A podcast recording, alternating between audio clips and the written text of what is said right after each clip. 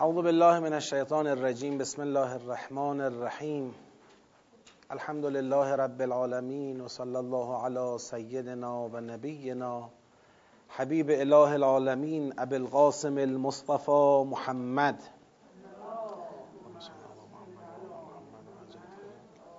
و علی آله الطیبین الطاهرین و لعنت الله علی اعدائهم اجمعین من الان الى قیام یوم الدین. عرض سلام و ادب و احترام محضر گرامیان حاضر در جلسه و بزرگوارانی که از طریق پخش زنده همراهی می‌کنن. بحث ما در سوره مبارکه احزاب هنوز دور اول یعنی فهم آیاته و در جلسه قبلی از آیه سی و شش که سرآغاز مباحث مربوط به ازدواج نبی مکرم اسلام با مطلقه زید پسرخوانده اون حضرت مطرح بود رو ما در جلسه قبل تا یه جاییشو خوندیم که ترجمه مانند فقط داشته باشیم. برسیم به بحثای امروز. ابتدا خدا فرمود برای هیچ مرد مؤمن و زن مؤمنی این حق وجود ندارد. که وقتی خدا و رسولش امری را به شکل قضا و تصمیم حتمی داشته باشند او بتواند در امر خودش تو اون حوزه قضاء الهی اختیار به خرج بدهد. یعنی باید اطاعت بکند. دیگه نباید از اون اختیارات شخصی خودش در جایی که خدا و پیغمبر تصمیم حتمی گرفتند استفاده بکنه. توضیح هم دادیم که در دایره مباهات این بحث چیزی که به شکل طبیعی در حوزه اختیارات ماست. ازدواج به شکل طبیعی در حوزه اختیارات انسانه. اما اگر خدا پیغمبر تصمیم گرفتن به اینکه کسی با کسی ازدواج بکند دیگه باید اطاعت کنن باید بپذیرن.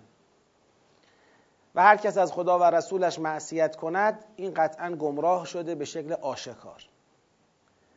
بعد ماجرا را تطبیق میده بر جریانی که بین پیامبر و زید اتفاق افتاد. اون وقتی که ای پیامبر گفتی می‌گفتی به کسی که خدا بر او نعمت داده بود و تو بر او نعمت بخشیده بودی به او می‌گفتی امسک علیک زوجک. بهش می‌گفتی همسرت را نگه بدار و تق الله و تقوای الهی پیشه کن.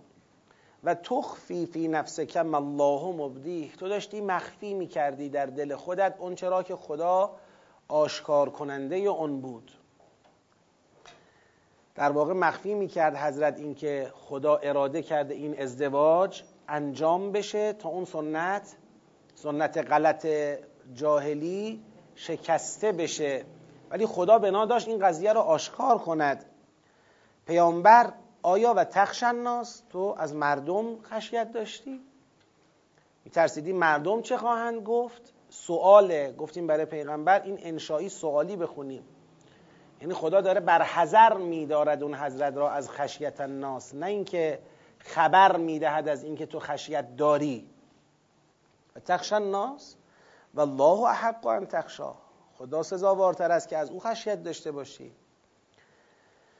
فلما قضا زید منها وطرا زوجناکها لکی لا یکون علی المؤمنین حرج فی ازواج ادعیائهم اذا قضوا منهن وطرا و کان امر الله مفعولا.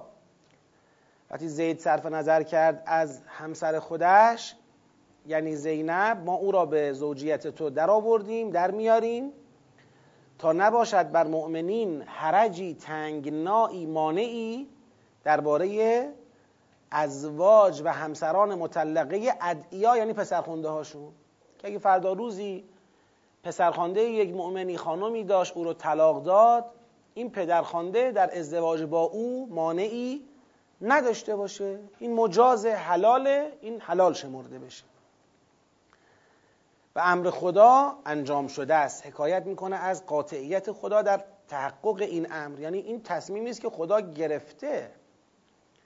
یعنی خداوند این حکمش به جریان در آمده که مانعی نیست. ببینید کان امرالله مفعولا این امرالله می‌تونه ناظر به خصوص ازدواج پیغمبر با زینب باشه. امر خدا انجام شده است. از قطعیت این ازدواج خدا بخواد صحبت کنه. می‌تونه ناظر به این نفی حرج از ازواج ادعیا باشه که خدا امر خدا درباره نفی حرج از ازواج ادعیا امری است. انجام شده این دیگه حکمی صادر شده انجام شده و الان فقط تو قرار این کار رو انجام بدی ما زینب را به تزویج تو در بیاریم که موانع تو این مسئله چی بشه؟ برداشته بشه.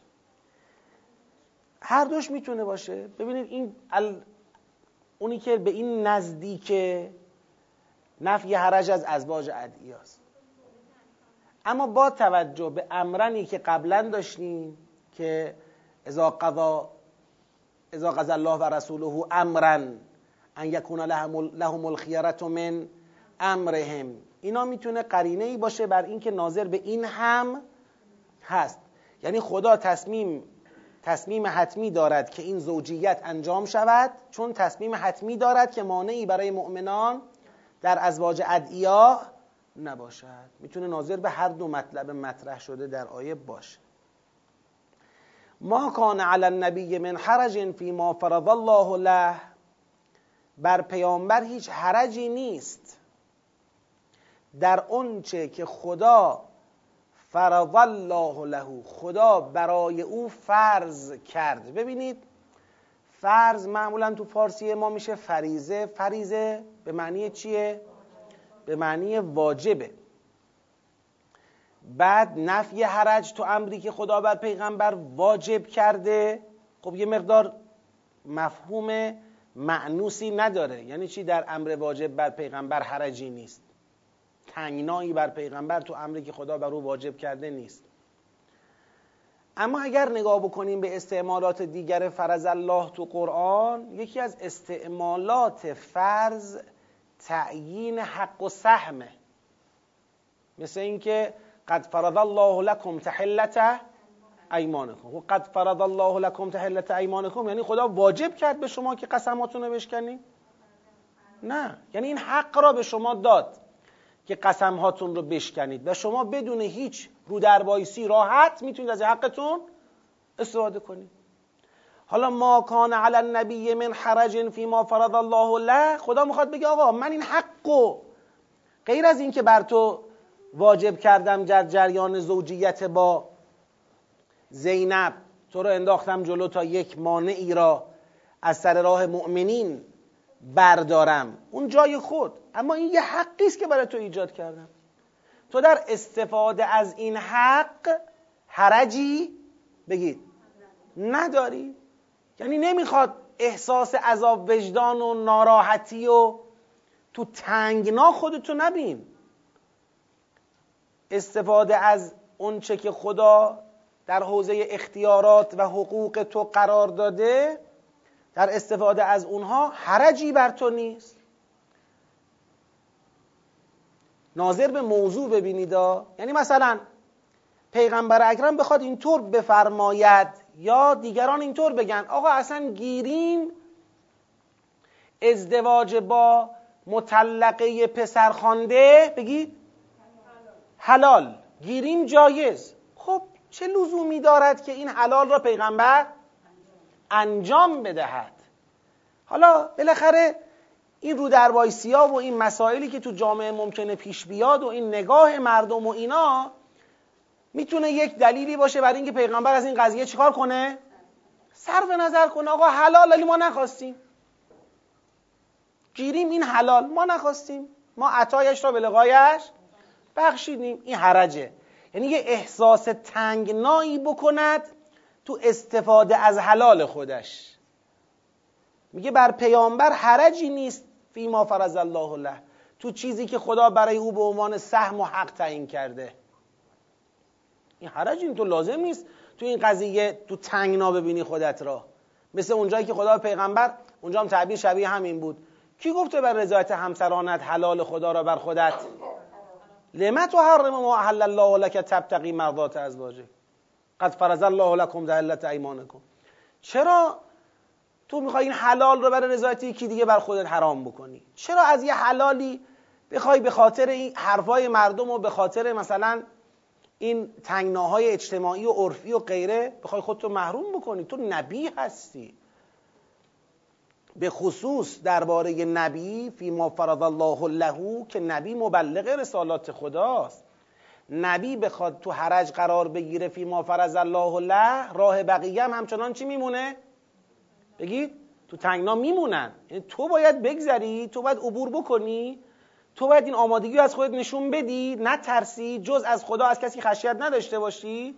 بری تو دل این ماجرا بذار بقیه هم راهشون چی بشه؟ باز بشه. به صرف این نباشه که گفتم دیگه. من گفتم. نه. ما کان علی النبی من حرج فيما فرض الله له سنت الله فی الذین خلو من قبل. این سنت خدا بوده درباره کسانی که از قبل گذشتند. منل منل خلو من الذين خلو من قبل من الانبیا الذين خلو من قبل من الانبیا چرا؟ چون داره میگه الان نبی پس الذين خلو من قبل من الانبیا میگه پیغمبر فی ما فرض الله له حرجی بر اون نیست تنگنایی بر اون نیست منعی در استفاده از حقوق و حلال الهی بر پیغمبر نیست. این سنت خداست درباره همه انبیای گذشته. همه انبیای گذشته درباره بهره شدن از فرائض الهی از ما فرض الله لهم حرج نداشتن؟ تو هم همینطور. و کان امر الله قدرا مقدورا. و امر خدا قدر مقدور است. امر خدا در اینجا میشه ما فرض الله له. تو این آیه. امر خدا میشه چی؟ ما فرض الله له. امر خدا به اینکه یک چیزی را برای یک پیغمبر یا برای پیغمبران یا برای بندگانش میاد فرض می‌کند میاد سهم قرار می‌دهد امر خدا اولا قدرن ثانیا مقدورن قدرن یعنی چی؟ یعنی قدرت خدا به اجرا در آمده و امر او تحقق یافته استوار, استوار شده. امر خدا قدرن به قدرت الهی امر خدا برپا شده استوار شده ثابت شده. مقدورن. یعنی دیگران هم در قدرتشون هست که به امر خدا چه کنند؟ طبق امر خدا بگید عمل بکنن. مقدورن. قدرن مقدورن. امر خدا این شکلیه. نه در حوزه صدور امر کاستی دارد. نه در حوزه اجرا و عملیات ناممکن است.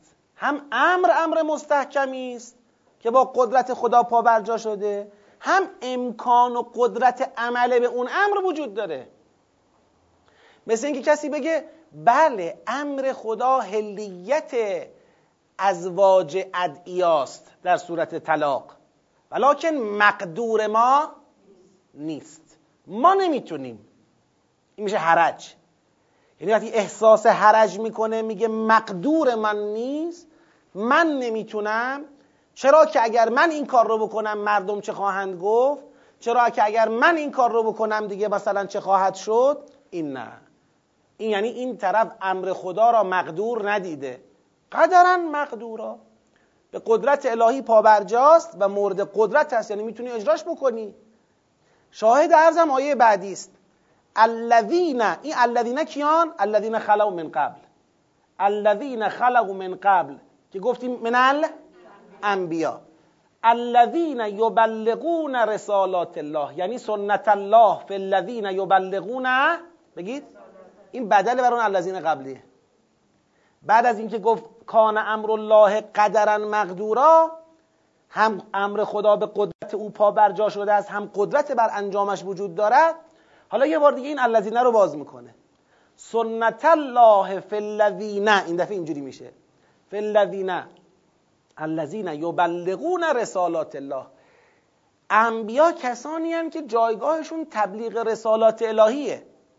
پس اگر بنا باشه فی ما فرض الله له احساس حرج بکنند اون رسالات الهی در حوزه ما فرض الله تبلیغ بگید. نمیشه دیگه. یعنی اونا به کمال بلوغ خودش که به گوش مردم به جان مردم برسه نمی‌رسه. تو نیمه راه میمونه. یعنی خدا می‌دونه که بعضی چیزا باید با استفاده از یه حقوقی اتفاق بیفته. اصل ازدواج پیغمبر با زینب که واجب نبود که. حالا زینب اصلا مطلقه زید و حلال بر پیغمبر. اما ازدواج با زینب که بر پیغمبر واجب نبود که. خدا داره میگه من چرا خواستم این امر رو بر تو واجب کنم؟ خواستم حتما انجامش بدی. نه اینکه بخوام بگم هر کس اگر مطلقه ای داشت پسر اش واجب است بده با مطلقه پسر اش ازدواج بکنه. نه. می‌خوام بگم حلال است. اما تو باید انجام بدی تا مردم بفهمن حلال است. تا وقتی تو احساس حرج کنی و خودت انجام ندی مردم قبول نمی‌کنه جانشون قبول نمی‌کنه که حلال است. همیشه ته جونشون باقی میمونه که بالاخره حلال حلالم بگید نیست. حالا یه چیز نمیرن سراغش.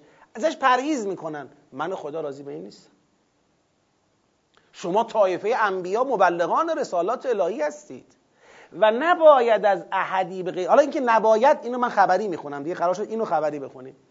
الذین البته از این خبر یک باید نبایدم فهمیده می‌شود اون بحث خبری انشایی در جلسه گذشته توضیح دادم. الانم که می‌خوام خبری بخونم نه این است که انشایی دیگه نیست. ولی خبری حتما هست. داره خبر از انبیا میده. میگه مبلغان رسالات الهی کسانی هن. اون الذین بخشید سنت الله فی الذین یبلغون رسالات الله و یخشونه رسالات خدا را تبلیغ می‌کنند و از خدا خشیت دارند ولا یخشون احدا الا الله. و از احدی جز خدا خشیت ندارند. حالا اینو این خشیت رو برگردونید به اینجا. و تخفی فی نفس کم الله مبدی و تخش الناس. ها؟ تخش الناس. خب مبلغون که خشیت ندارن از مردم. مبلغون از کسی جز خدا خشیت ندارند. پس در عمل در استفاده از ما فرض الله لهم حرج احساس بگید نمی کنند پس با کمال میل ما فرض الله لهم را انجام میدن تا برای بقیه صد شکنی کنند راه بقیه را باز بکنند. این کار شماست مبلغان رسالات الهی. اونی که نباید باشه حرجه. نه اینکه حتما پیغمبر واجب است به هر چیزی که فرض الله لهوه عمل بکنه. چرا چون گفتیم در اینجا فرض الله له به معنی واجب کردن نیست. به معنی چیه؟ حق قائل شدنه. مثل فرض الله سوره تحریم گرفتیمش. خب؟ تو جایی که خدا حق قائل میشه پیغمبر نباید حرج احساس کنه. این تو چه فضاییه؟ این تو فضاییه که بنا به یه دلیل بیرونی مثل مردم تخش الناس بنا به دلیل بیرونی این حرجه می‌تونه احساس بشه؟ و پیغمبر به خاطر این حرجه این گزینه ما فرض الله رو اصلا عمل نکنه یه آسیبی درست کنه. همون که گفتم. اون آسیب اینه که راه مردم باز نشه. خدا میگه مسئله فرض اللهه ولی راضی به حرج پیغمبری در این مسائل نیستم. حالا یه جایی خدا ممکنه مثل اینجا ما نحن واجب کند. اینجا واجب کرد دیگه. گفت اصلا زوجنا که ها ما خودمون دست به کار شدیم. خدا واجب کند می‌بینه که پیغمبر هل دادن می‌خواد. یعنی دیگه اینجا اینقدر مسئله سخته این حوزه ورودی که ایشون باید ورود کنه که دیگه خود خدا میاد پای صحنه. حالا یه جایی هم ممکنه خدا ورود نکند مثل فرز الله سوره تحنیم اس الله اسا ربه ان طلق کنه حالا پیغمبر اون قسم رو شکست نشکست. اصلا اونجا یک پیشنهادی بود. پیشنهادی داد به پیغمبر. خدا خودش ورود نکنه که من اومدم همین الان بشکن همین الان هم برو طلاقشون بده. بذار نه.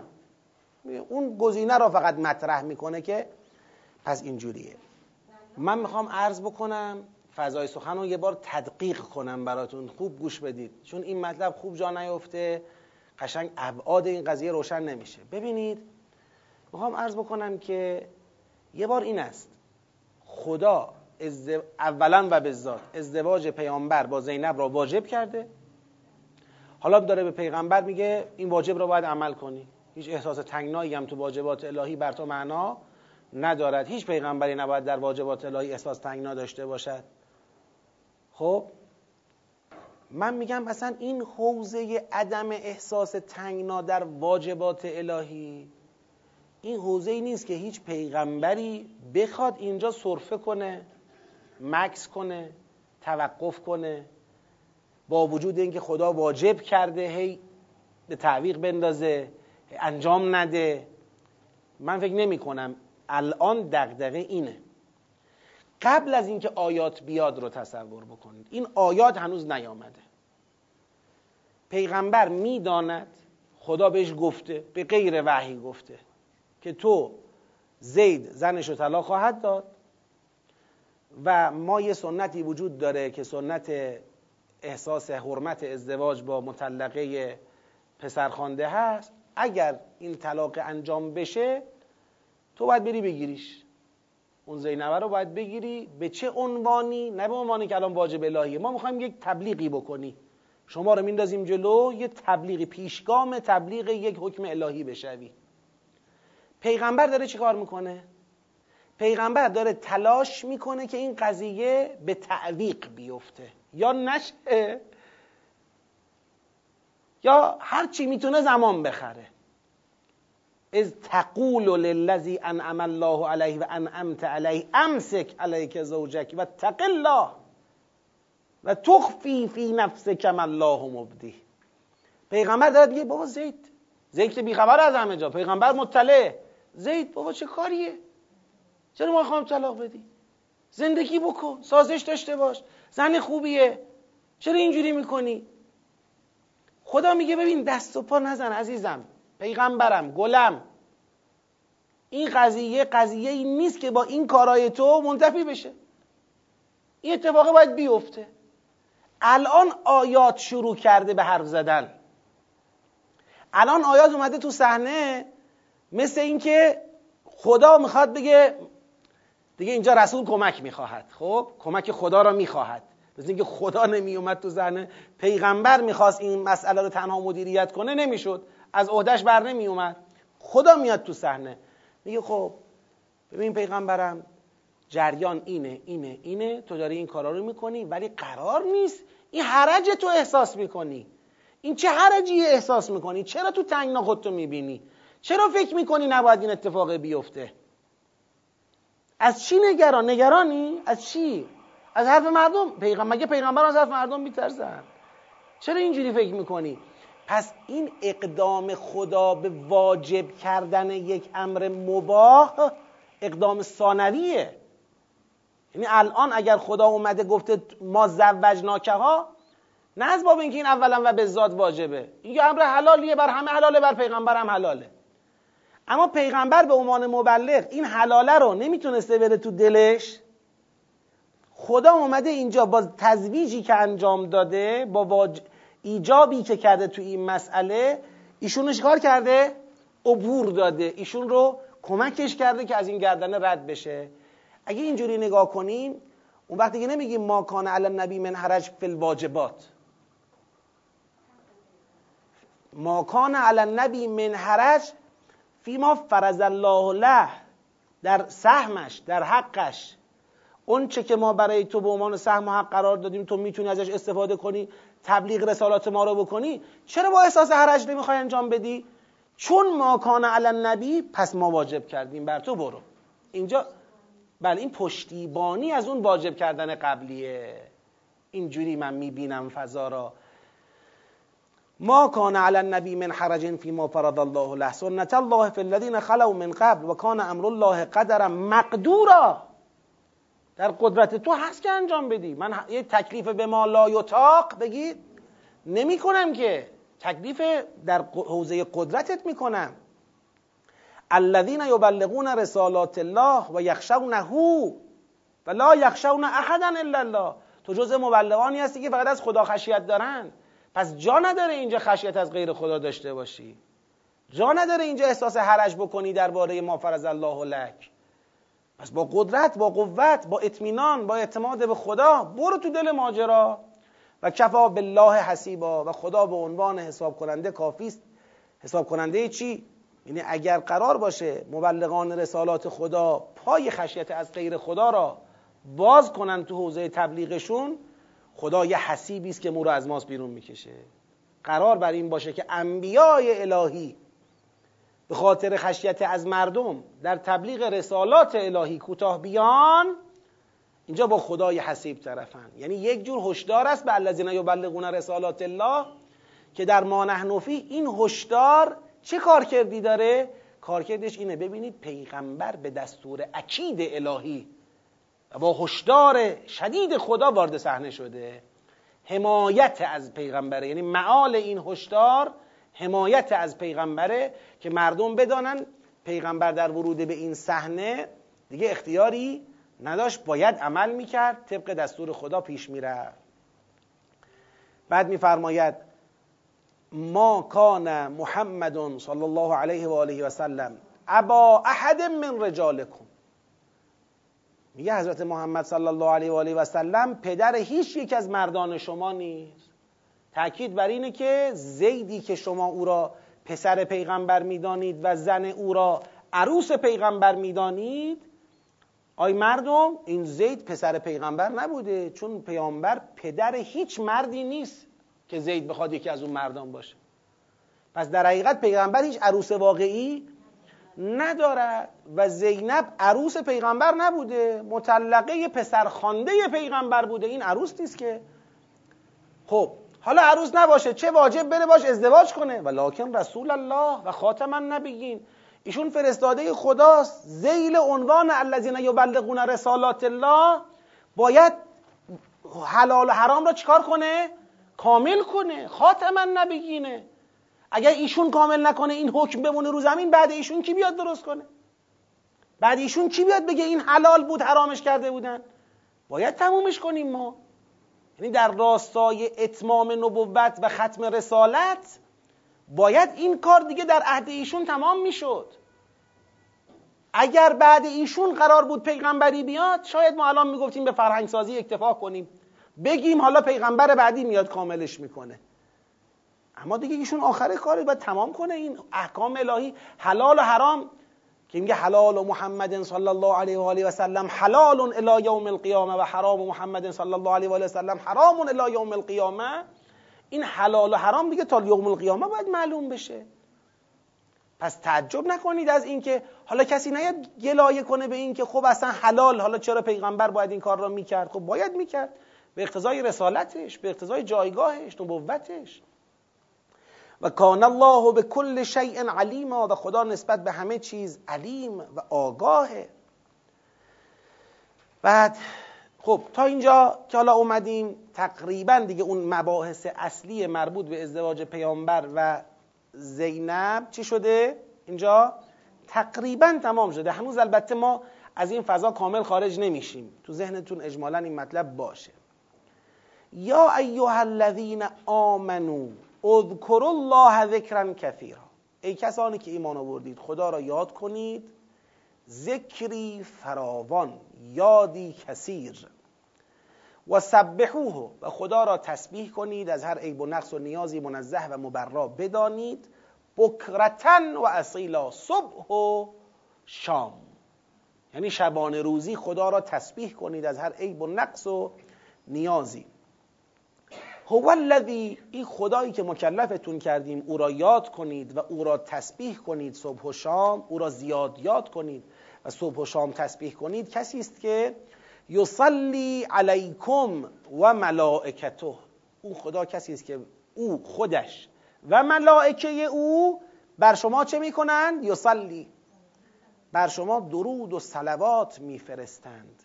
خود خدا و ملائکهش بر شما مؤمنان درود و صلوات میفرستند که خروجی این درود و صلوات بشود چی؟ لیخرجکم من الظلمات الى النور. تا خدا به واسطه این صلوات خودش و ملائکه شما را از ظلمت ها به نور برساند. و کان بالمؤمنین رحیما. و خدا نسبت به مؤمنان رحیم است. رحمت با ثبات همیشگی نسبت به مؤمنان دارد. چی داره میگه این آیه؟ ببینید اگر همون آیه اذکر الله ذکرن کثیرا همین آیه سبحوه و بکرتن و اصیلا و همینی که میگه هو الذی یصلی علیکم و ملائکته لیخرجکم من الظلمات الی النور اینا همه دارن یه پیامی صادر می‌کنن. آقا این چیزایی که می‌بینید خدا به عنوان حکم صادر می‌کنه یه وقتی می‌بینید با فضای کلی اجتماعی به نظر من دارم پیام سیاقی می‌گیرم با فضای کلی اجتماعیتون به نظر جور در نمیاد تو جامعتون یه مقدار پذیرشش براتون سخت سهمگین هرچیه اینا همه در راستای سلوات و رحمت خدا برای شماست. اینا برای حفظ سلامت امنیت سعادت دو دنیای خود شماست. خود خدا و همه ملائکت اللهی که نازل کنندگان وحیند و تمام ملائکه دیگر همه در حال این یعنی ابر و باد و مه و خورشید همه دارن کار می‌کنن شماها به شماها خیر برسه به شماها منفعت برسه. یصلی علیکم. این درود میفرستد درود خدا مثل درود ما نیست که یعنی هی میگه درود بر شما درود بر شما درود بر شما. درود میفرستد او و ملائکش بر شما. یعنی داره همه مقدمات را برای سعادت شما فراهم می‌کنه.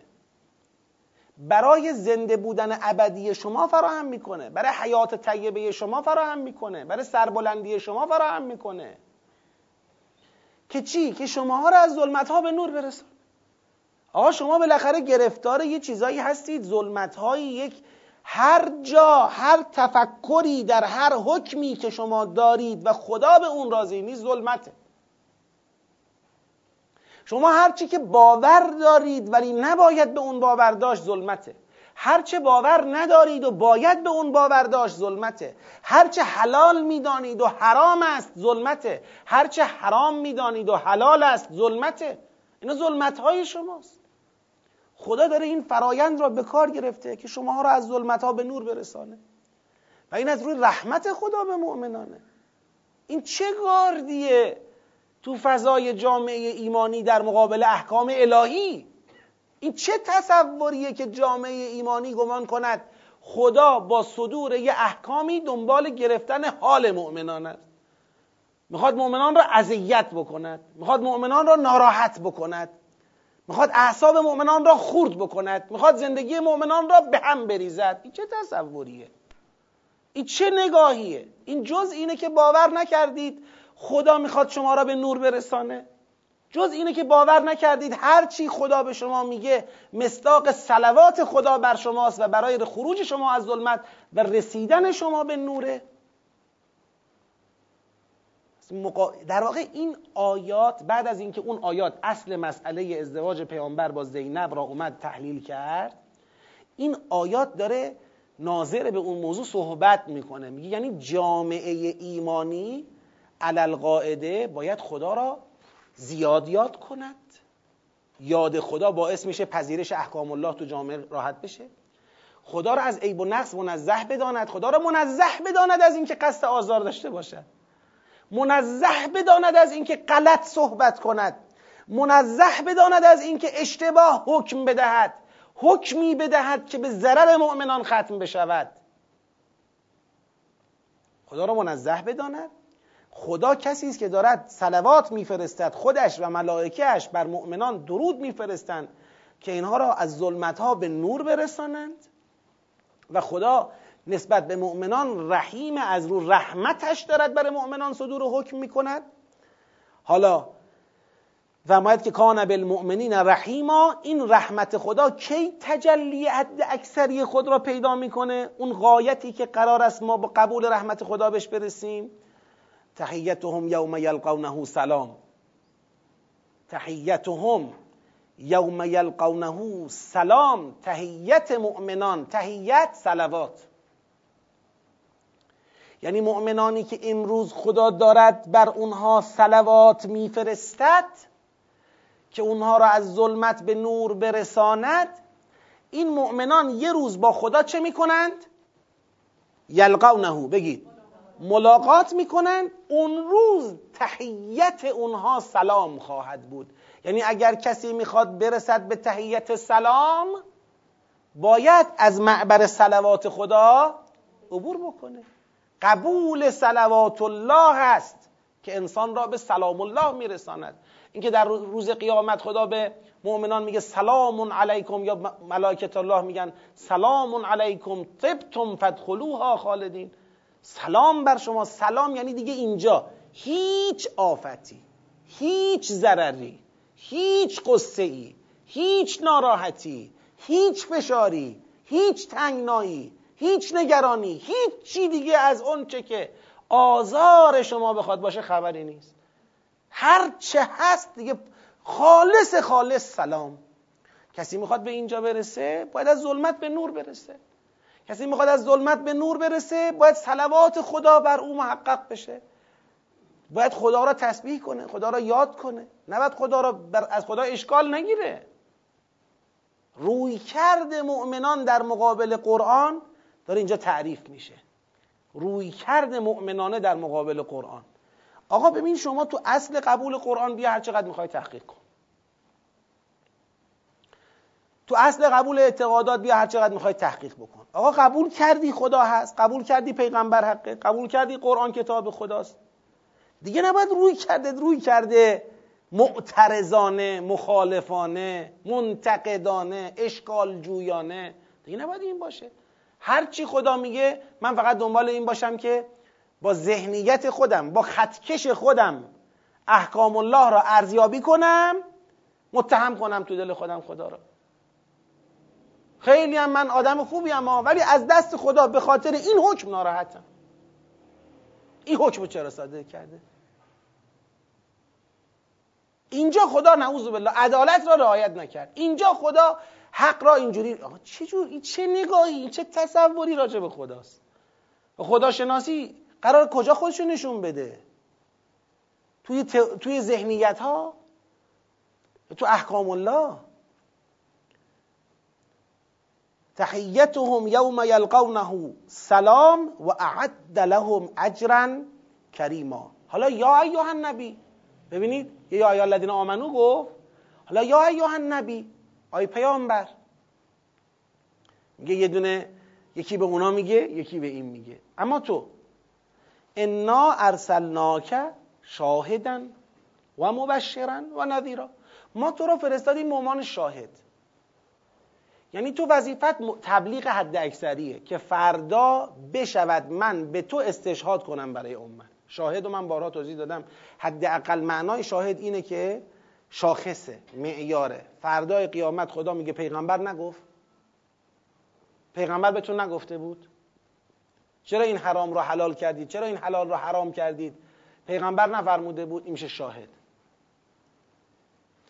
انا ارسلنا که شاهدن و مبشرن مبشر به کسانی که با توجه به شاهد بودن تو به اون چه که تو تبلیغ کردی گفتی چی شدن؟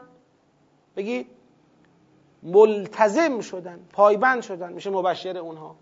و نذیرن نذیرن نسبت به کسانی که تبلیغ تو را بهش اعتنا نکردن راه خودشون رو رفتن توجهی هم به این نکردن که فردا نسبت به تبلیغ تو بازخواست میشن و تو شاهد خواهی بود. به اینم توجه نکردن بشی نظیر اونها. و داعیان الله خب مقصد این شاهدن و مبشرن و نظیرن چیه؟ دعوت به الله دیگه. داعیان الله به ازنه تو قرار مردم را به ازن خدا به سوی خدا دعوت کنی و سراجن منیرا. و چراقی روشن باشی در مقابل مردم که ظلمت های اونها رو به نور تبدیل می‌کنه. تو نقشت اینه. این نقش رو باید به تمام و کمال انجام بدی و بشر المؤمنین به ان لهم من الله فضلا کبیرا و به مؤمنان بشارت بده. به مؤمنانی که خلاصه زیل شاهد بودن تو حرکت می‌کنند و مشمول بشارت تو قرار می‌گیرند و از انظار تو پرهیز می‌کنن هشدار هشدار تو را قبول می‌کنن دعوت تو به سوی خدا را میپذیرند به وجود تو به عنوان چراغ منیر نگاه می‌کنن به اینها بشارت بده به ان لهم من الله فضلا کبیرا. به اینکه برای اونها از جانب خدا فضلی است بزرگ. به فضل بزرگ الهی دست پیدا می‌کنن. خب ولا تطعل ببین نسبت به مؤمنان بشر. ولا تطع الکافرین و المنافقین بارها گفتیم وقتی خدا به پیغمبر میفرماید لا تطع یعنی چی؟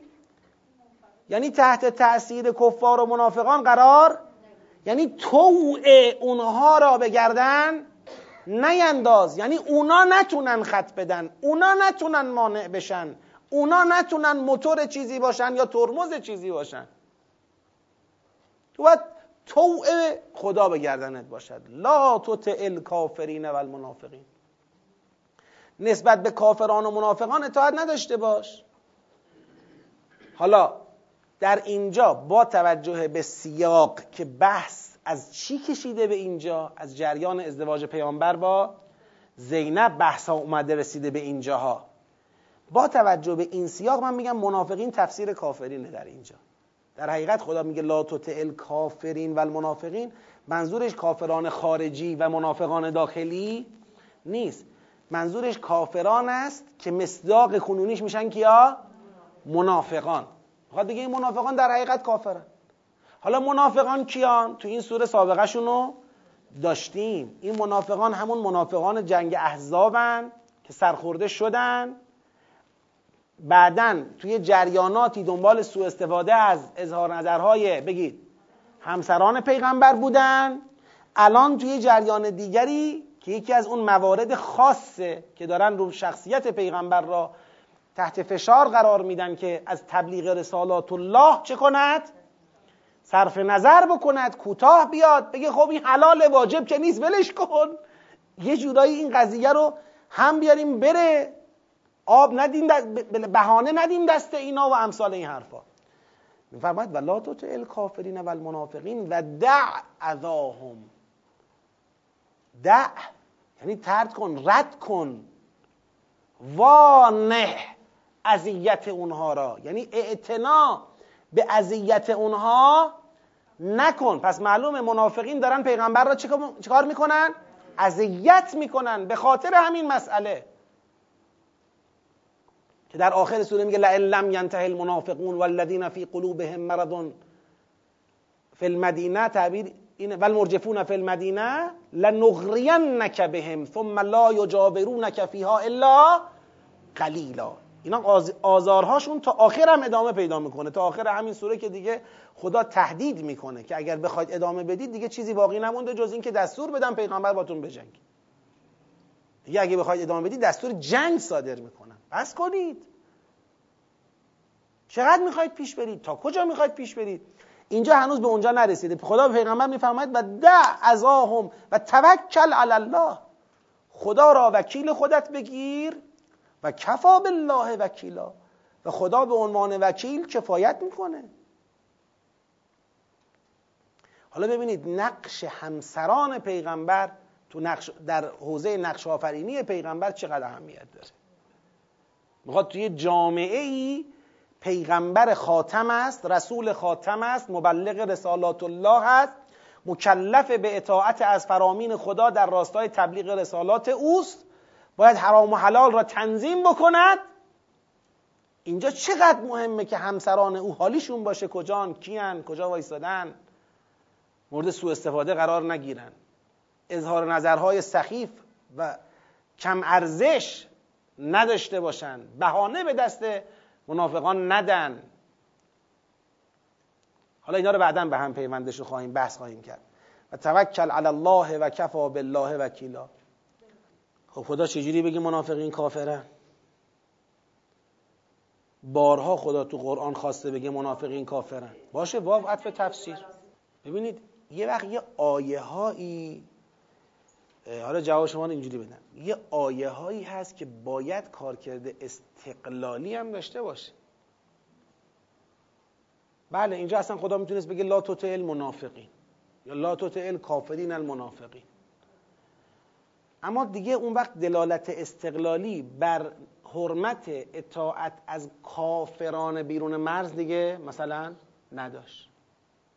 آیه در دلالت استقلالیش شامل حال هم کافران است هم منافقان است. اما ما گفتیم یه دلالت استقلالی داریم یه ارتباطی داریم. تو این سیاق چه خبره؟ الان تو این سیاق کافرانی که در داخل جامعه اسلامی نیستند اونا چه نقشی می‌تونن ایفا کنن در این مقوله ازدواج پیامبر با زینب یا در مقوله تبلیغ رسالات؟ پس قبول. این بحث موضوعی شد دیگه. من میگم تو سیاق ما چیزی از کفار به معنی مشرکین یا کفار به معنی اهل کتاب ما تا اینجا ندیدیم. بله یه جا دیدیم اونجایی که جمع شده بودن دور مدینه مدینه رو محاصره کرده بودن که سقوط کنه مدینه. اما اونجا هم خدا راجع به اونا صحبت نکرد. راجع به کیا صحبت کرد؟ راجع به اونا فقط به حد زمیر صحبت کرد. راجع به داخلی ها صحبت کرد که میدون خالی کردن. بعد اونم راجع به اینا صحبت کرد. امتحانی هم که صدر سوره گفت امتحان داخلی بود که راجع به عهد و پیمان با پیغمبران آدما دو جورن. خب؟ میگم تو سیاق ما از کفار به معنی مشرکان یا اهل کتاب چیزی نداشتیم. اما دلالت استقلالی آیه شامل حال اونام هست. امروز شما بگید من چون این کافری را می‌شناسم این کار رو کرده میگم دلالت آیه شامل حالش هست. لا تو الکافرین و المنافقین اما تو سیاق هم داشتیم؟ نه نداشتیم. پس ببینید هر دو را قبول داریم. ما الان نمی‌خوایم کافر بودن را به عنوان یک گروه مستقل رد کنیم. می‌خوایم بگیم اونی که ما خطش رو گرفتیم تا اینجا دو گروه بگید ندیدیم. یه گروه دیدیم منافقان دیدیم. ما اینا را دیدیم. با اینی که ما دیدیم واو عطف تفسیر می شود.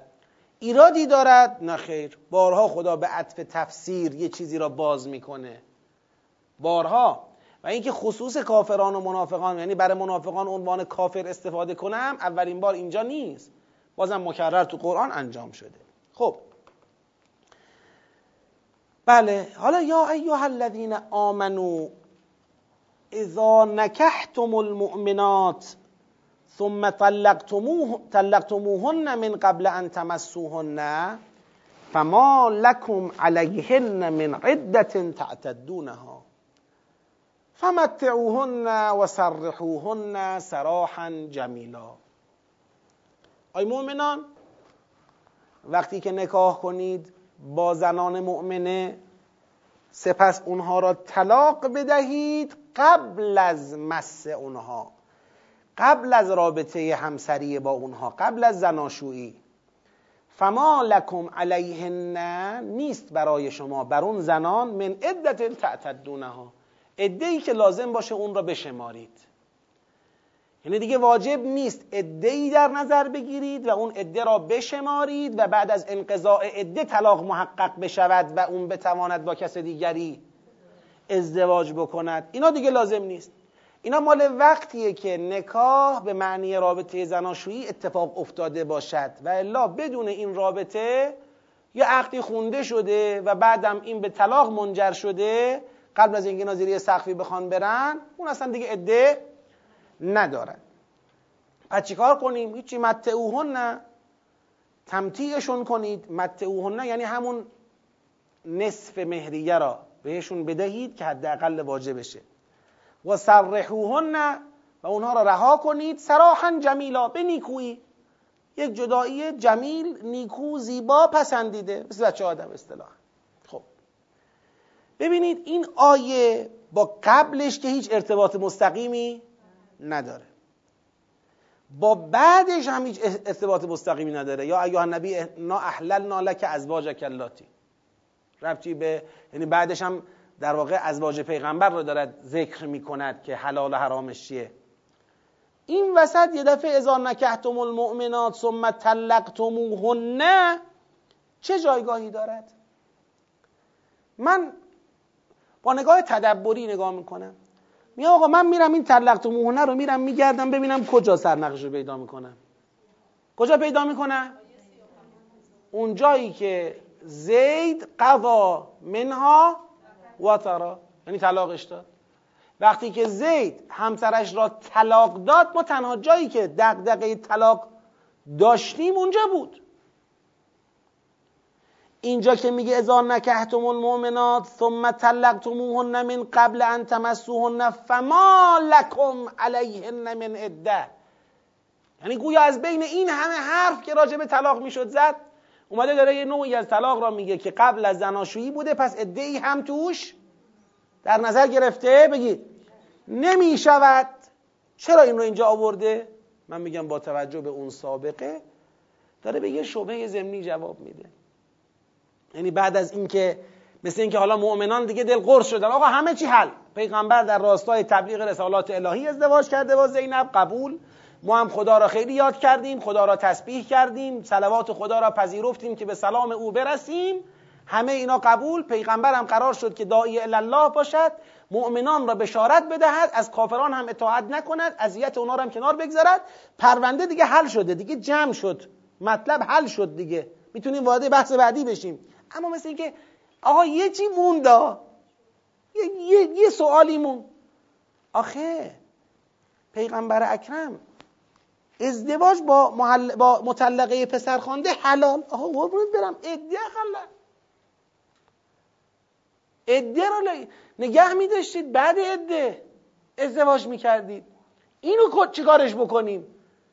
خدا می‌خواد بگه که آقا شما مگه می‌تونید این چه مدل طلاقی بود؟ آقا مگر در طلاقی که درش عمل زناشویی انجام نشده عده داریم؟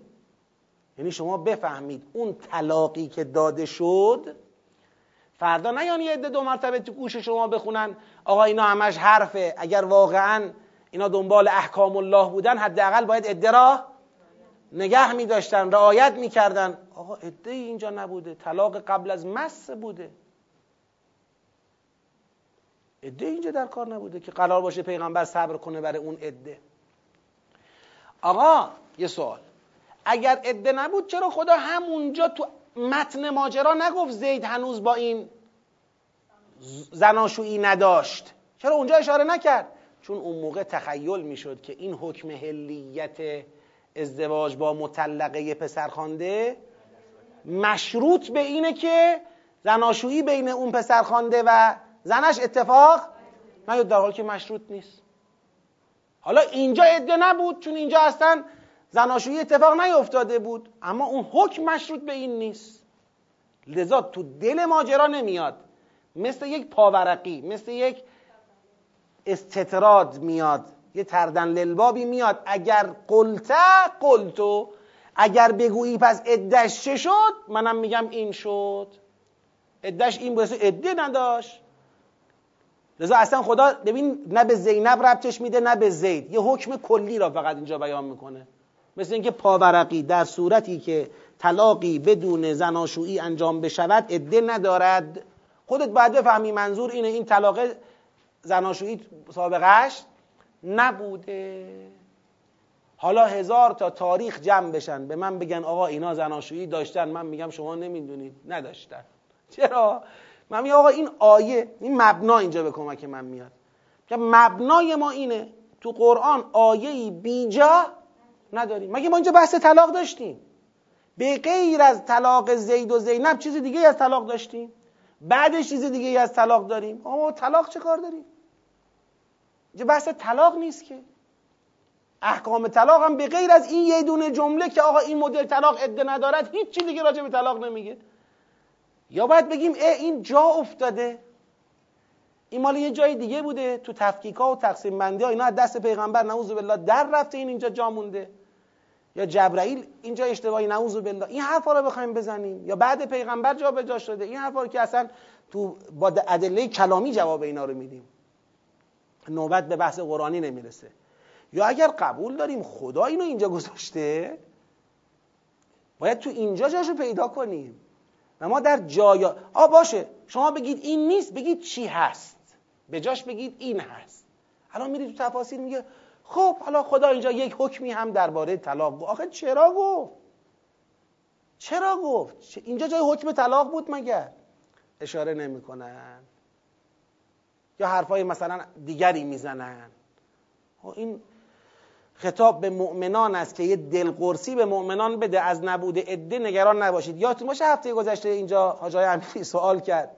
گفتش که فلما قضا زید منها وطرا زوجناکها که من گفتم فوریت را میفهمونه. یه نفر آیه امیر اشکال کرد که پس عده چه می‌شود؟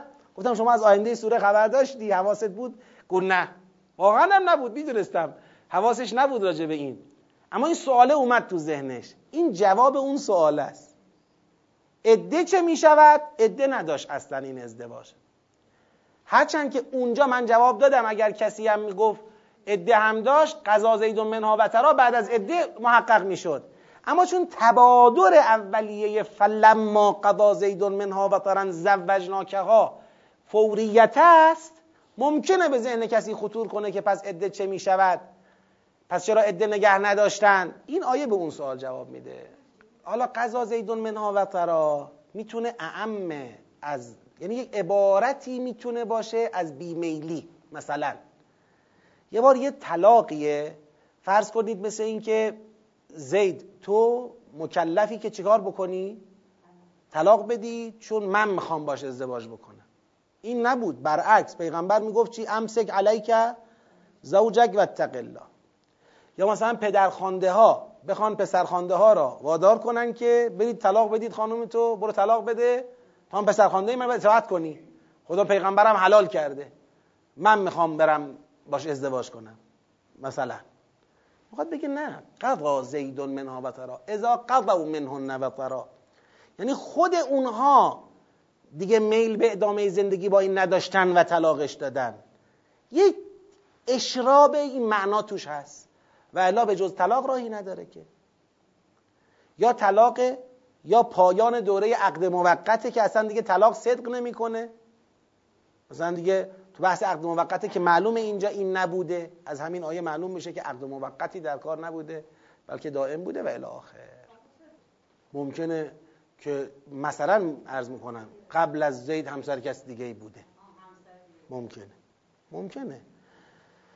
و حالا اون اونم یه بحث تاریخی غیر مسلمه. یعنی حسرا بگیم یه نفر یا دو نفر فقط باکره بودن نه نمیشه ثابت کرد. یه چیزی تو تاریخ گفته شد. تحریم میگه تحریم میگه شما ننازید. نمیگه بقیه نبودن. نمیگه بقیه باکره نبودن. ممکنه اینا جزء زنان باکره پیغمبر بودن که یه افتخاری به این می‌کردن. شاید غیر از اینا کسای دیگه هم بود. حس رو نمیفهمونه. خب. از آیه اینم بگذریم. یا ایوه النبی. حالا دیگه اصلا یه بحث دیگه شروع شد. پیغمبر. بریم حالا که بحث ازدواج تو با زینب شد. بریم راجع به کلا ازواج دیگه صحبت بکنیم. زوجیت بین تو با چه کسانی مجاز است؟ این آیه خیلی دقت می‌خواد. یعنی خوب فهمیدن این آیه از کارهایی که به نظر من از عهده خیلی تفاسیر بر نیامده خوب نتونستن از آب در بیارن. همین آیه رو هم آیات بعدش و دوتا آیه بعدیشو. خوب نتونستن از آب در بیارن. انشاءالله خدا به ما توفیق بده بتونیم اینو خوب بفهمیم. یا ایوه النبی انا احللنا, احللنا ای نبی ما حلال کردیم بر تو. یک. ازواجک اللاتی آتیت اجورهن. همسرانت را که بهشون مهریهشون را بگید دادی. این که میگه بهشون مهریهشون را دادی نه لزوما نقد دادی. ممکنه نسیه داده باشی ممکنه بر عهده گرفته باشی. بر عهده گرفتن مهریه مصداق ایتائه چرا؟ چون شما بدهکاری. بالاخره اون می‌تونه ازت بگیره. از اموال تو می‌تونه حقشو بگیره. شما بمیری هم می‌تونه برداره. به عنوان بدهیه. تملیک میشه عملا. یه چیزی رو به عهده می‌گیری. اون همسرانی که اجور اونها را دادی. شاهدم دارم بر ارزمان نگید توجیه می‌کنه. سوره مبارکه فستاد لا یحل لکم ان تأخذوا مما آتیتموهن شیئا اون مما آتیتموهن چی گفتیم هست؟ مهریه. آیا لزوما در هر طلاقی مهریه رو قبلا طرف داده؟ بگید به من. نداده. اگر نداده باشه واجب نیست که بده. به چه دلیل واجبه که بده؟ به دلیل همین. لا لا یحل لکم ان تاخذوا مما آتیتموهن یعنی چیزی که گردن گرفتی باید بدی. نمی‌تونی چیزی ازش کسر کنی. حالا اهم از اینکه قبلا داده باشی یا نداده باشی هیچی نمی‌تونی کسر کنی. داده باشی نمی‌تونی پس بگیری. نداده باشی نمی‌تونی کم بکنی. جفتش به مستاق لا یحل لکم ان تاخذوا مما آتیتموهن شیئاست. خب یا ایها النبی انا احللنا لک ازواجک اللاتی جورهن اون همسرانی که اجور اونها را دادی. این یک. یعنی زنانی که رفتی به شکل ازدواج با تعیین مهریه با اونها چیکار کردی؟ ازدواج کردی. تعدادم معلوم نمی‌کنه. تعدادم معلوم نمی‌کنه ولی از ازواج که جمعه اقل جمع چند تاست؟ سه تاست. معلوم میشه حداقل سه تا تو این ردیف پیغمبر زوجه حلال داره. حداقل. دو و ما ملکت یمینک مما افا الله علیک و آنچه که یمین تو مالک آن است ما ملکت یمین یمین دست راست ما ملکت یمین دست راست تو مالک آن است یعنی صاحبشی اونچه که صاحبش هستی مما افا الله علیک از آنچه که خدا برگردون به تو فیع داد به تو که این ردیف دوم میشه چی؟ میشه کنیز یعنی اون کنیزانی که در جریان فتوحات به عنوان فیع نه به عنوان غنیمت. چون غنیمت قصتش فرق می‌کنه. غنیمت میاد تو بازار بالاخره به تمام رزمندگان تقسیم میشه غنیمت. حالا رزمندگان مالکن. خرید فروش میشه. اون بحث دیگه است.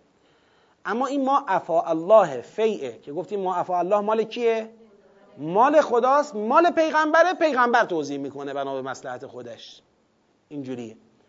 میگه اون چه که شما مالکش شدی یعنی رفتی تملک کردی از مجموعه اونایی که خدا به عنوان فیع به تو داده بود کنیزانی که در جریان جنگ تو فتوحات در واقع به اسارت در اومدن اسلام آوردن و فیع بودن و تو می‌تونستی مالک اونا باشی برتی تملک کردی؟ این دو. بله؟ نه دیگه این دو جور ما یکی اجوری داریم اج دادی مهریه دادی یکی هم کنیزه که شما در واقع رفتی و به تو فیع داده شده از جانب خدا. سه. و بنات عمک و بنات عماتک و بنات خالک و بنات خالاتک. دختران اموهات دختران امهات دختران داییات دختران خالهات. اللاتی هاجرن معک. اوناییشون که با تو هجرت کردن. یعنی اونایی که هجرت نکردن مشمول هلیت نیستن. یه وقت نگی به صرف دختر امو بودم من رفتم گرفتمش. اگه هجرت کرده. می‌تونی از بین اینام همسر اختیار کنی. خوب دقت کنید بله؟ بله دیگه. هجرت وقتی میگه ایمان قطعا توش هست. اگه ایمان میگم لزوما هجرت توش نبود. اما هم ایمان هم هجرت. با تو هجرت کرده باشه. حالا فعلا داشته باشید این سه. چهار و امرأتا مؤمنتا و یک زن مؤمنه ای هر زن مؤمنه ای که این وهبت نفسها للنبی. هر زن مؤمنه ای در صورتی که خودش را به نبی چه کند؟ هبه کند. یعنی دیگه مهریه بابت ازدواج با پیغمبر نخواهد. مهریه نخواهد. اونم اینطور نیستش که هر زنی بره بگه من خودم را به تو هبه کردم مهریم نمی‌خوام. لزوما واجب باشه پیغمبر او را بگیره. این اراد این اراد النبی ان یستنکحها. اگر نبی اراده کرد که با او چه کند؟ ازدواج بکند. پس چهار ردیف مشخص کرد. ردیف اول ازواجی که با تعیین مهریه همسر تو شدن. ردیف دوم کنیزهایی که به عنوان فیع در تملک تو قرار گرفتن. ردیف سوم دختران امو امه خاله دایی که با تو هجرت کرده باشند ردیف چهارم زن مؤمنه ای که خودش را بدون مهریه حاضر به همسری پیغمبر باشد و پیغمبر هم اراده نکاح با او را داشته باشد. خالصتا لک من دون المؤمنین. ببینید این خالصتا لک من دون المؤمنین ناظر به چیه؟ احسن.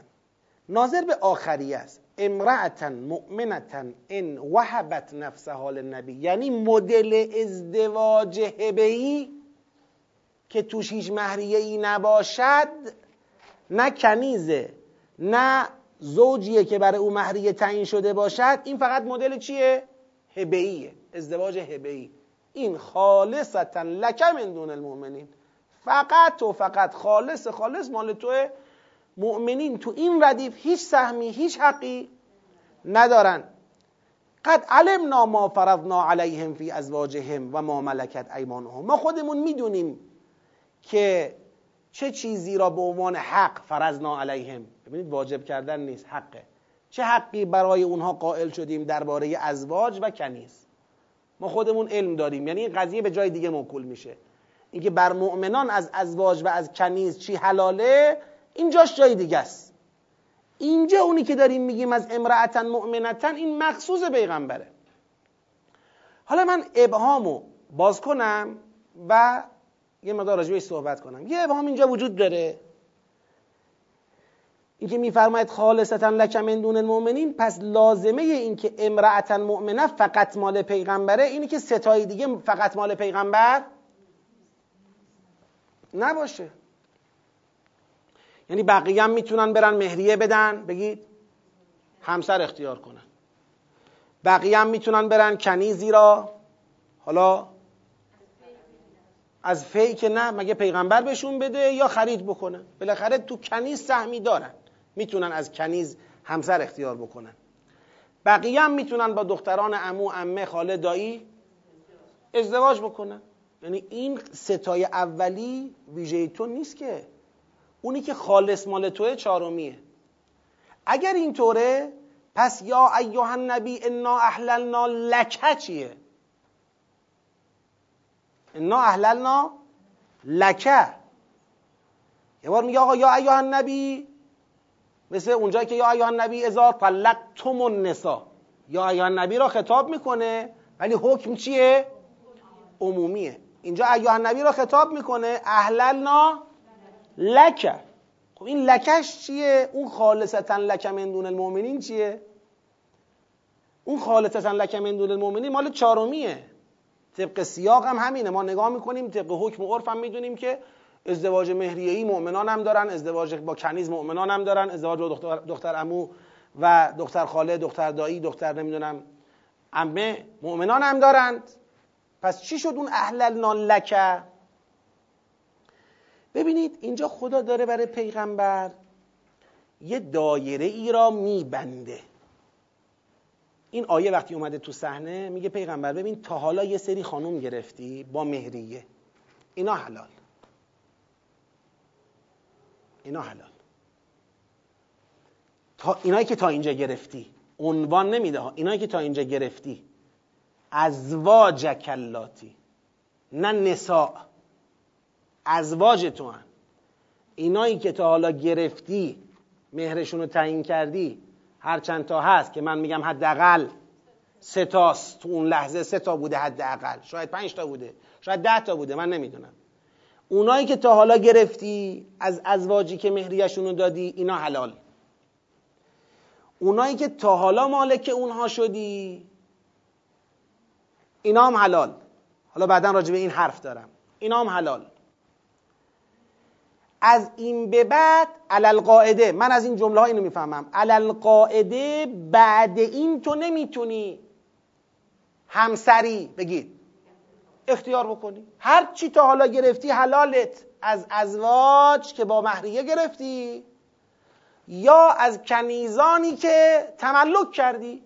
فی بودن و تملک کردی. اینا مال تو حلال. نتیجه این اهل نالکه میشه چی تو این نقطه بعد از دوتای اولی؟ دیگه بعد از این نمی‌تونی بری زنی انتخاب بکنی مهریه بدی باش. بگی ازدواج کنی. نمی‌تونی کنیزی را تملک بکنی؟ این... یعنی این دوتای اولی مثل اینکه دایره مجوز پیغمبر را در بیشتر همسر گرفتن چیکار کرد؟ بست. حالا خدا میگه البته اگر خواستی ازدواج مهریه ای داشته باشی با بنات امو امه و خاله و داییه و اینا اشکال نداره. اینو جایز کردم. شما می‌تونی به هر تعداد که بخواهی با این کسانی که این نسبت ها را باهات داشته باشن ازدواج داشته باشی. حالا دیگه قبلا سه تا زن داشتم چهار تا داشتم پنج تا داشتم الان مجموعه دختر اموها امه ها خاله ها دایی هایی که می‌تونم با اونا ازدواج بکنم خودش 6 تاست با اونا با هم میشن 15 تا. محدودیت نه. تو این عنوان دستت بازه. هر چی تو این عنوان خواستی ازدواج بکنی راش بازه. در حالی که جریان مؤمنان رو می‌دونید مؤمنان محدودیت چی دارن؟ تعدادی دارن دیگه. طرف اگر چهار تا زنشو از غیر دختر عمو دختر عمه دختر خاله دختر دایی گرفته اینطور نیستش که دیگه هر چی دختر عمه دختر دایی دختر عمه هر چی بتونه باشون ازدواج بکنه. اینطوری نیست. حالا اونا بخوان نخوانش شما فرض اون یه بحث دیگه است. فرض این که اونا بخوان. حالا پیغمبر بالاخره همه دوست داشتن. بالاخره با پیغمبر فامیل بشن دیگه همسر پیغمبر بشن و اینجوری. حالا کاری ندارم. می‌خواد بگه ببین ازواجی که تا حالا گرفتی حلال. کنیزایی که تا حالا تملک کردی حلال. نتیجه این دوتا این میشه. دیگه نمی‌تونی زن بگیری. نه با تعیین مهریه نه با تملک کنیز. فقط یه عنوان برات باز میمونه. بنات ام و غیره اینا هم حلال. ما حلال کردیم. اینا جایزه. مشکل نداره. می‌تونی مهریه تعیین کنی با اینا ازدواج بکنی. دیگه بسته شد. یعنی دیگه انواع ازدواج تو ام از مهریه ای و تملکی چی شد؟ بسته شد. یه را میمونه. حالا دیگه از این به بعد اگه کسی می‌خواد زن پیغمبر بشه. باید ببخشه. از اول بگه مهریه نمی‌خواد. اگر کسی حاضر بی مهریه زن پیغمبر بشه پیغمبرم بخواد باهاش ازدواج کنه اینم ما حلال کردیم.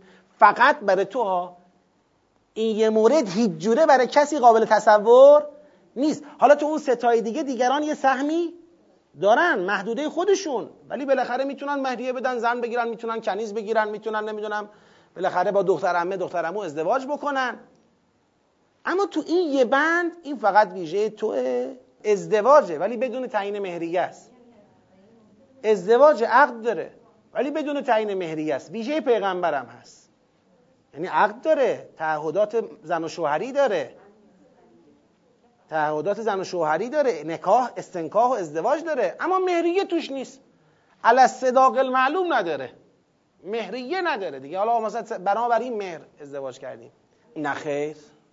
نه خیر نداره. هر خانومی اگر وارد ازدواج با هر مردی بشه یا باید مهریه را تعیین کنند تو, از تو عقد تعیین کنند یا اگر تعیین نکردند خود قانون شر تعیین می‌کنه براشون.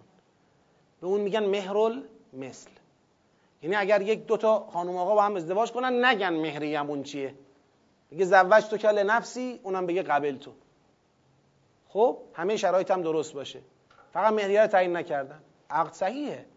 اما اینا دیگه یا باید بعدا توافق کنن با هم سر اینکه مهریه چی باشه یا اگر به توافق نرسیدن حاکم شهر مهر مسل تعیین می‌کنه. میگه یعنی همچین زنی علل اینقدر مهرشه این آقا بدهکاره.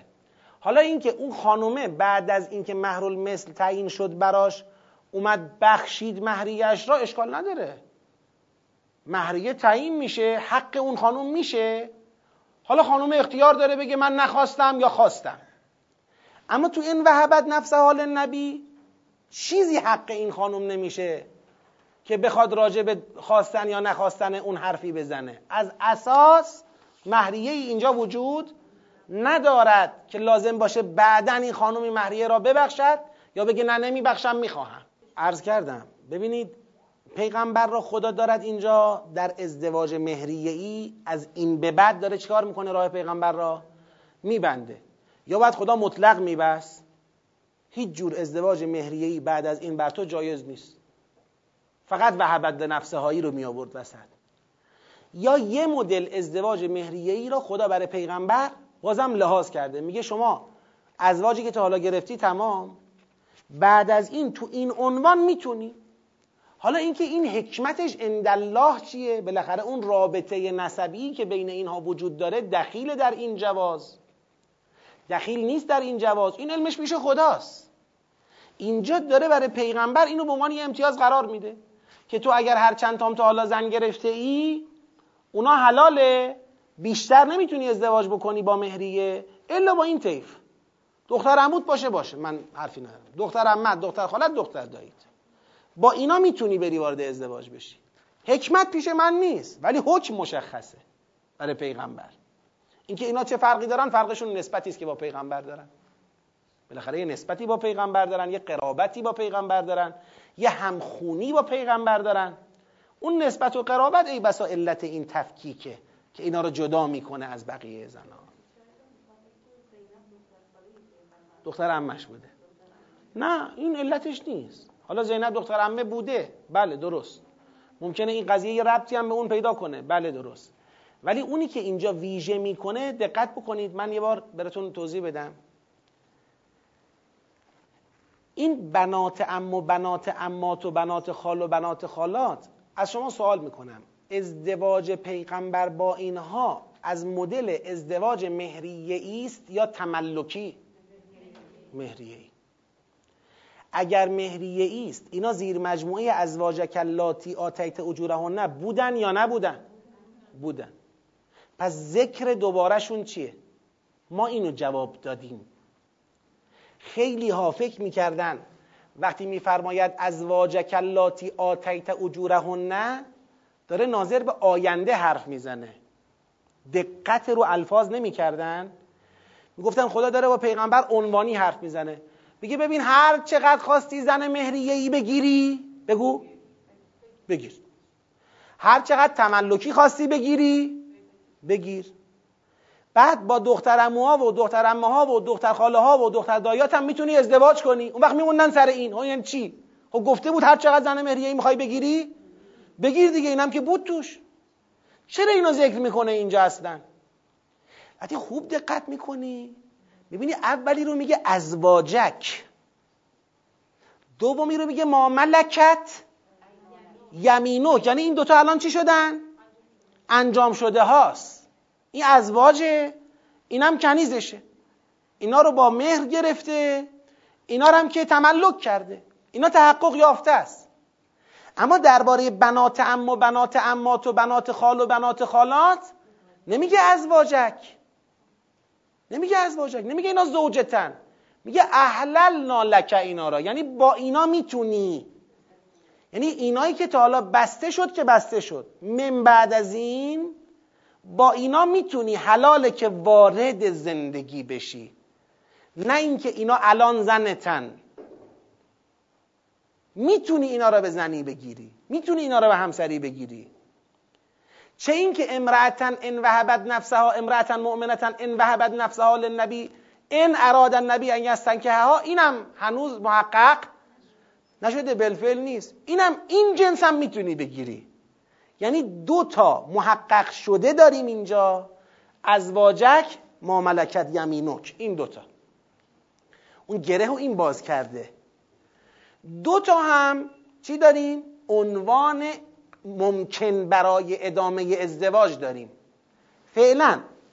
هنوز من ادامه نمیدم این بحثو. بیاید یه دو تا آیه بریم جلوتر. خب ببینید دو آیه بعد از این یعنی آیه 52 آیه 52 رو بیارید سوره احزاب. این لا یحل لک النساء من بعد. این من بعد چی؟ من بعد آیه 50 که حکم ازواجت را گفتیم لا یحل لک النساء من بعد. یعنی به غیر از ازواجی که تا حالا گرفتی به غیر از کنیزانی که تا حالا تملک کردی به غیر از اونایی که از این به بعد می‌تونی بگیری از دختر امو دختر امه دختر خاله دختر دایی و اون زنانی که حاضر باشن خودشون را هبه کنن به تو و تو راضی به ازدواج با اونا باشی دیگه زنان دیگری بر تو حلال نیست. این زنان دیگری بر تو حلال نیست. می‌دونید مفسران اینجا به چی افتادن؟ میگن مادر خواهر. چرا؟ چون اینا اون ازواج کلاتی را دقت نکردن که اون فعلیت یافته هاست. اونا فکر کردن اون عنوانه. دیدن دیگه چیزی نموند که. هرچی مهریه ای که خب می‌تونی بگیری. تملکی که را بازه می‌تونی بگیری. دخترمون دختر امه دختر خاله دختر دایی که خب همه رو می‌تونی بگیری. بعد زنی که خودش را ببخشدم که خب می‌تونی بگیری. حالا لا یحل لک النساء من بعد مون کی؟ میگن یعنی مادر تو خواهر تو چه حرفیه؟ یعنی الان مثلا خدا دارد پیغمبر را محدود می‌کند که با مادر خواهرش ازدواج نکند با دختر خواهرش ازدواج نکند مثلا. که فطرت یه آدم سالم از این عباد دارد. چرا رسد به پیغمبر؟ به خصوص ولو اعجبک. حسنهن. نه یعنی چی یعنی که آقای زنیه که پیغمبر به او به دیده همسری ممکنه بخواد نگاه کنه ولی میگه دیگه حق نداری. نمی‌تونی دیگه به این نگاه به کسی نگاه کنی و بخوای با او ازدواج بکنی. حالا بگو این هزار حسنی داره برای ازدواج. هزار نمی‌دونم کمالی داره برای ازدواج. داشته باشه. تو دیگه برای تو تموم شد. برای تو عنوان ازدواج مهریه ای تمام شد عنوان ازدواج تملکی تمام شد حالا دارم توضیح میدم ما هنوز عجله نکنیم ما داریم فعلا به اقتضای آیه پنجاه حرف می‌زنیم فقط از این به بعد ازدواج مهریه ای برای تو در حوزه چی جایزه؟ دختر عمود فلان جایزه؟ یا زنی که مهریه نخواد تمام؟ لا یحل لک النساء من بعدو ولا ان تبدل بهن من ازواج. نسبت به ازواجی که تا حالا گرفتی بگی حالا یکیشو بگم. یکی دیگه جاش بگیرم. نمی‌تونی. بگی مثلا از دختر هم یه دوتاشو بدم یه دوتا زن دیگه از غیر اینا بگی. نمی‌تونی. اینی که ما برای تو گفتیم ازواج و ما ملکت یمینوک که بسته است. اون دوتای دیگه با اون عنوان ها فقط بازه. فقط دخترمون دخترمه دختر خاله دختر دایی و زنی که خودش رو ببخشد به تو و تو راضی به ازدواج با او باشی. فقط اینا بازه. لا یحل لك النساء من بعد ولا ان تبدل بهن من ازواج ولو اعجبك حسنهن. حالا الا ما ملکت یمینوک این الا ما ملکت یمینوک اون لا یحلوی رو که ما از فعلیت یافتن ما ملکت یمینو که آیه پنجاه فهمیده بودیم اونو دوباره چکار می‌کنه؟ اون بسته را دوباره چکار می‌کنه؟ باز می‌کنه یعنی مثل اینکه اینجوری میشه گویا خدا می‌خواد بگه اقتضای اولی حکم این بود که بعد از آیه پنجاه دیگه زن گرفتن برای تو غیر از اونایی که تا حالا گرفته بودی از ازواج و غیر از اونایی که تا حالا گرفته بودی تملک کرده بودی از کنیز دیگه زن گرفتن برای تو جایز نبود مگر با دخترای ام امو خاله دایات؟ یا مگر زنی که مهریه نخواهد؟ دیگه برای تو جایز نبود مگر این دوتا؟ حالا تو این آیه اومده همون لایحلوی را که ما از آیه پنجا فهمیدیم تأکیدن بیان می‌کنه. میگه غیر اینا دیگه چیزی بر تو جایز نیست. الا ما ملکت یمینوک یعنی این یه دونه رو امتیازا بد میبخشیم. یعنی در حوزه ما ملکت یمینوک دستت باز باشه. اینجا دیگه نمیبندیم پرونده را. نتیجه این آیه پنجا و پنجا و دو با هم چی میشه؟ نتیجهش با هم این میشه. پیغمبر تا زمانی که این آیات آمده هر چند تا زن دائمی که با مهریه گرفته تمام. این تمام. این پرونده توسط پیغمبر نه قابل افزایش نه قابل تبدیل. نه اجازه داره با کسی بعد از این زنان ازدواج کنه نه اجازه جابجایی داره یکی بده یکی دیگه بگیره. و دارم نتیجه هر دو آیه رو با هم میگم. ازدواج با کسانی که با مهریه بخواد باشون ازدواج بکنه بسته. الا اینکه اینا کی باشن؟ دختر امو دختر امه دختر خاله دختر دایی باشن که پیغمبر تو این عناوین می‌تونه هر چند تا خاص زیاد کنه. ما اینجا دستشو نمیبندیم. هر چند تا خاص می‌تونه زیاد بکنه. پنج تا دختر امو بره بگیره ما کاری نداریم. اگر اونا حاضرن زن ایشون بشن ایشون هم حاضر اونا رو به ازدواج به همسری قبول بکنه مهریه تعیین کنن ازدواج کنن مسئله ای ما اینجا نداریم. اینم دوتا در حوزه کنیز حکم اول این بود که ببندیم پرونده را بگیم تا حالا هرچی تملک کردی بسه. ولی ولی دستتو باز گذاشتیم. اب نداره. در حوزه کنیز هرچی تملک کردی نوش جان از این به بعدم خواستی تملک کنی بازم محدودیتی نداری. یه موردم میمونه مخصوص خودته. هیچ کی جز تو اونجا حضور نداره هیچ جوره حضور نداره. اینه که یه خانومی بخواد خودش را به تو ببخشه بدون مهریه. و تو هم راضی باشی باش ازدواج بکنی. اینم مال توه. دیگه حالا اگر کسانی حاضرند بیان معرفی کنن خودشونو به تو تو هم بررسی کن. ببین می‌خوای با اونا ازدواج کنی نمی‌خوای ازدواج کنی خودشون می‌دانند. اون چه که از مجموع 50 و 52 در باب احکام ازواج پیغمبر فهمیده میشه اینه. و محدوده دیگری برای پیغمبر یعنی الان تنها چیزی که پیغمبر ابتداعا دیگه نمی‌تونه به اون مبادرت کند چیه؟ ازدواجی اون ازدواجی که مدل غالب ازدواجه. یعنی عمده ازدواج اینه که مرد تصمیم می‌گیره مثلا با کسی از یک کسی خواستگاری کنه مهریه تعیین کنه او رو به همسری بگیره. این دیگه برای پیغمبر چی شد تو این آیات؟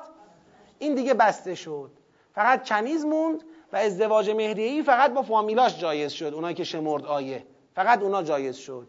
مگر اینکه زنی خودش بخواد همسر پیغمبر بشه. سوال خوبیه. بله تبدله طلاقه. بله سوال خوبیه. سوال اینه از این آیات فهمیده شد که پیغمبر حق جابجایی ازواج هم نداره. زنانی رو که گرفته نمی‌تونه اینا رو پس بده به جاش که دیگه بگیره. مثلا اینا رو طلاق بده جای این خانم یه خانم دیگه اختیار بکنه. این کار نمی‌تونه بکنه. این حکم اولیه. حکم اولی یعنی چی؟ یعنی اولا و به ذات حکم همینه پیغمبر اجازه ندارد از همسرانش کسی را طلاق بدهد به جای اون کسی را اختیار بکند. تو ما ملکت یمینک نه ها تو همسران. حالا اگر این همسران ثابت شد برای پیغمبر که اینا دنیاگرایانی هستند طبق همین سوره یا قل یا یا یا ایها نبی قل که ان کنتن تردن تردن الحیات الدنیا و زینتها ان کنتن تردن الحیات الدنیا و زینتها فتعالین امتعکن و اسرحکن سراحا. جمیلا کی گفت اینو بگو به همسرانت؟ خدا. پس خدا همین خدایی که میگه لا انتبدل همین خدا میگه یک صورت امکان داره که تو اینا رو بخوای طلاق بدی. که اون وقت بهتر از اونا رو من بهت بدم. اسا ربه ان طلق کن ان یبدله ازواجن. کی اینجا ابدال رو انجام داد؟ خدا. رو چه حسابی انجام داد؟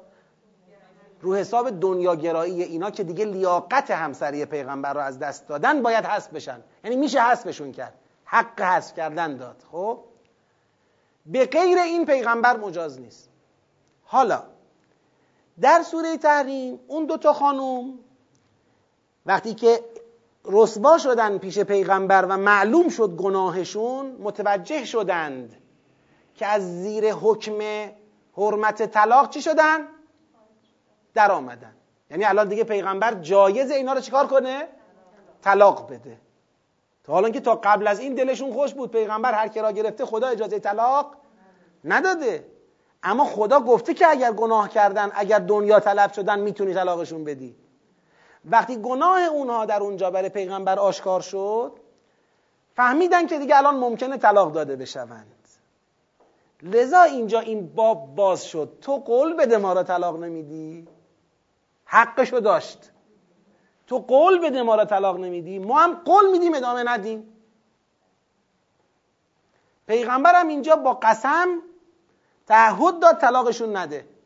که اونا هم در مقابل تعهد بدن توطعه را ادامه ندن. خدا آمد گفت هیچ همچین قولی لازم نیست بدی. قد فرض الله لکم تهلت ایمانکم. من خدام حق داری قسمتو بشکنی؟ توصیه منم اینه که بهتره بشکنی خودت می‌دونی دیگه. حقشو داری. قسمتو می‌تونی لغو کنی. حق طلاق محفوظه برای اینا. امیدوارم اگر طلاقشون داد بهتر از اینا رو بهش بدن. که اگر یعنی چی؟ یعنی اگر زنی از دستگاه همسری پیغمبر با طلاق بیرون برود برای او رسوایی بزرگی است. چون همه بر مبنای قرآن می‌دانند که پیغمبر مجاز به طلاق دادن نیست الا الا به ثابت شدن بیلیاقتی اون زنان به لحاظ ایمانی به لحاظ اسلام به لحاظ ایمان به لحاظ تقوا. رسوایی بزرگ بود. و اونا به خاطر ترس از همین رسوایی از پیغمبر خواستن قول بگیرن طلاق داده نمیشن. در قبالش اینا توطعه نکنن. لذا کاملا با اون مطلب قابل جمعه. اصلا تو همین سوره اون گره جمعش باز میشه که چجوری با اون قابل جمعه. خب بله. اون ما عفا الله کلیت ملکیت را میفهمونه.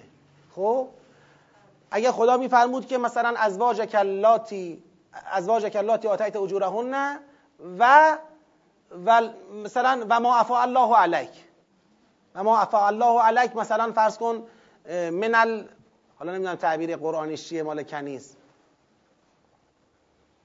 امه عبد و امه.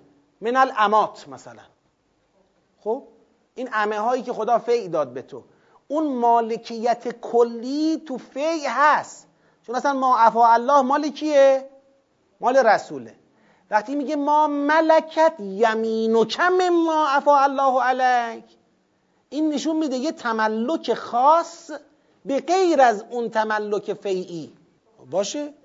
خب دیگه همون اصطلاح میگه تو این میگه یعنی می‌تونی یعنی می‌تونی مالک بشوی. اینجا دیگه میشه عنوانی. چون اینجا داره میگه لا یحل الا. این فرق می‌کنه با اونجا که احللنا لک. این لا یحل الا یعنی بعد از این. این خودش هم داره میگه من بعدو. لذا اونجا اون اینجا عنوانیه. اما اونجا تملک حاصل شده.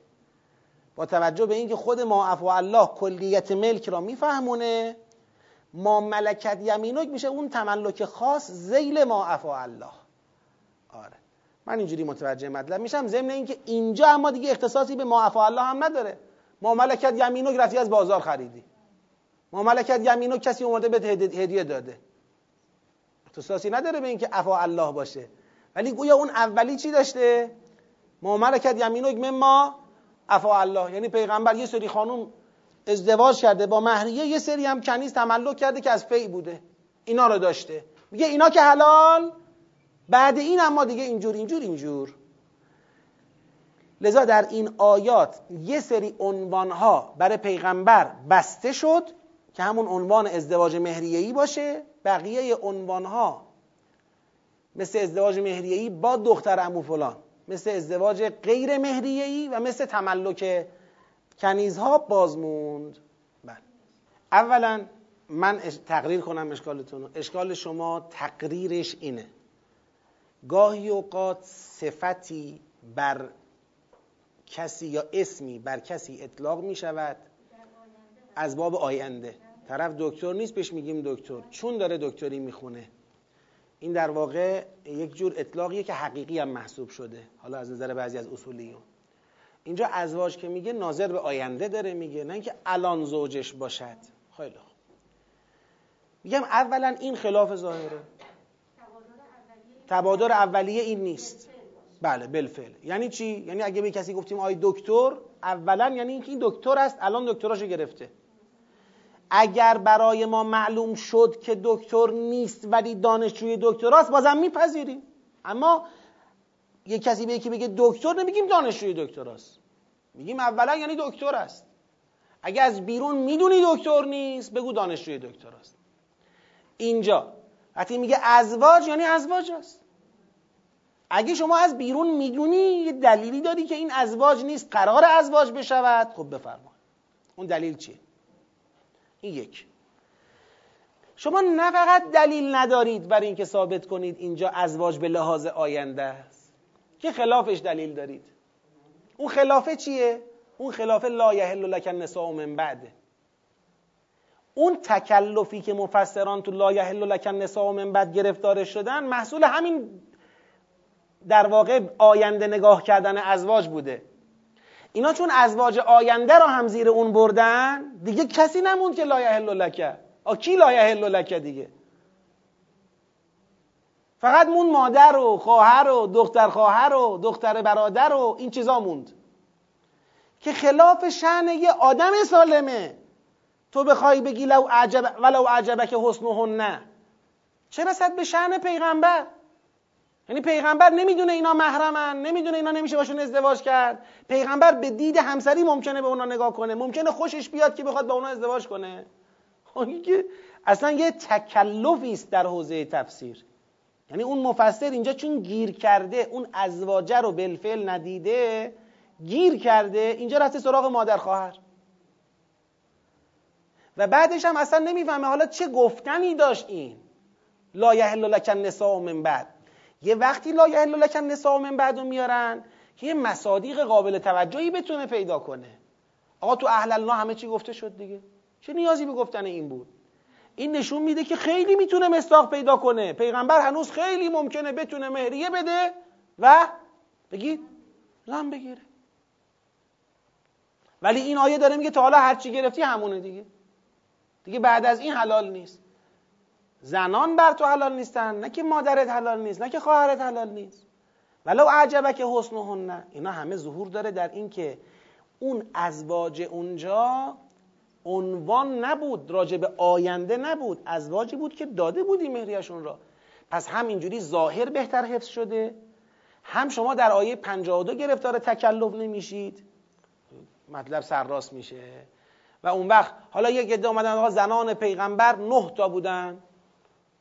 بله ممکنه بگیم پیغمبر اکرم تا زمانی که این آیه داشته نازل می شده زن مهریهی چند تا گرفته بودن؟ مثلا نه تا گرفته بودن. دیگه بعد از اینم اضافه نشد چون خدا حلال نکرد. یا ممکنه کسی بگه مثلا پنج تا بودن چهار تا از دختر امه ها دختر امه هاش گرفت شد نه تا. حالا هر هرچی تو تاریخ هرچی دوست دارید بگید. ما اونو ما کاری به اونجا نداریم. اما ما الان می‌دونیم برای پیغمبر ما تا نزول این آیه هر چه زن مهریه گرفته بود تمام شد مگر دختر امه دختر امو دختر خاله دختر دایی باشن از این به بعد بتونه اونا را با مهریه بگیره؟ و تملک کنیز البته اقتضا این بود اونم تمام بشود ولی خدا لطف کرد اونو باز گذاشت برای پیغمبر گفت در تملک کنیز دستت بازه. زنی فقط می‌تونه زن پیغمبر بشه که دیگه مهریه نخواد. بله. هجرت در فرهنگ قرآن ترک ولایت کفاره. اگر یک کسی دختر عموت دختر عمت دختر خالت دختر داییت تحت ولایت کفاره.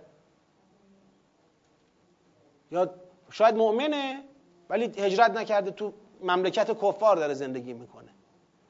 شاید هم مؤمن نیست تو مملکت کفاره به هر دو حالتش. هم از مؤمن باشد یا نباشد اونی که تو مملکت کفار مونده با تو نیومده اون نمی‌تونی. ولو دخترمود باشه نمی‌تونی باشه ازدواج بکنی.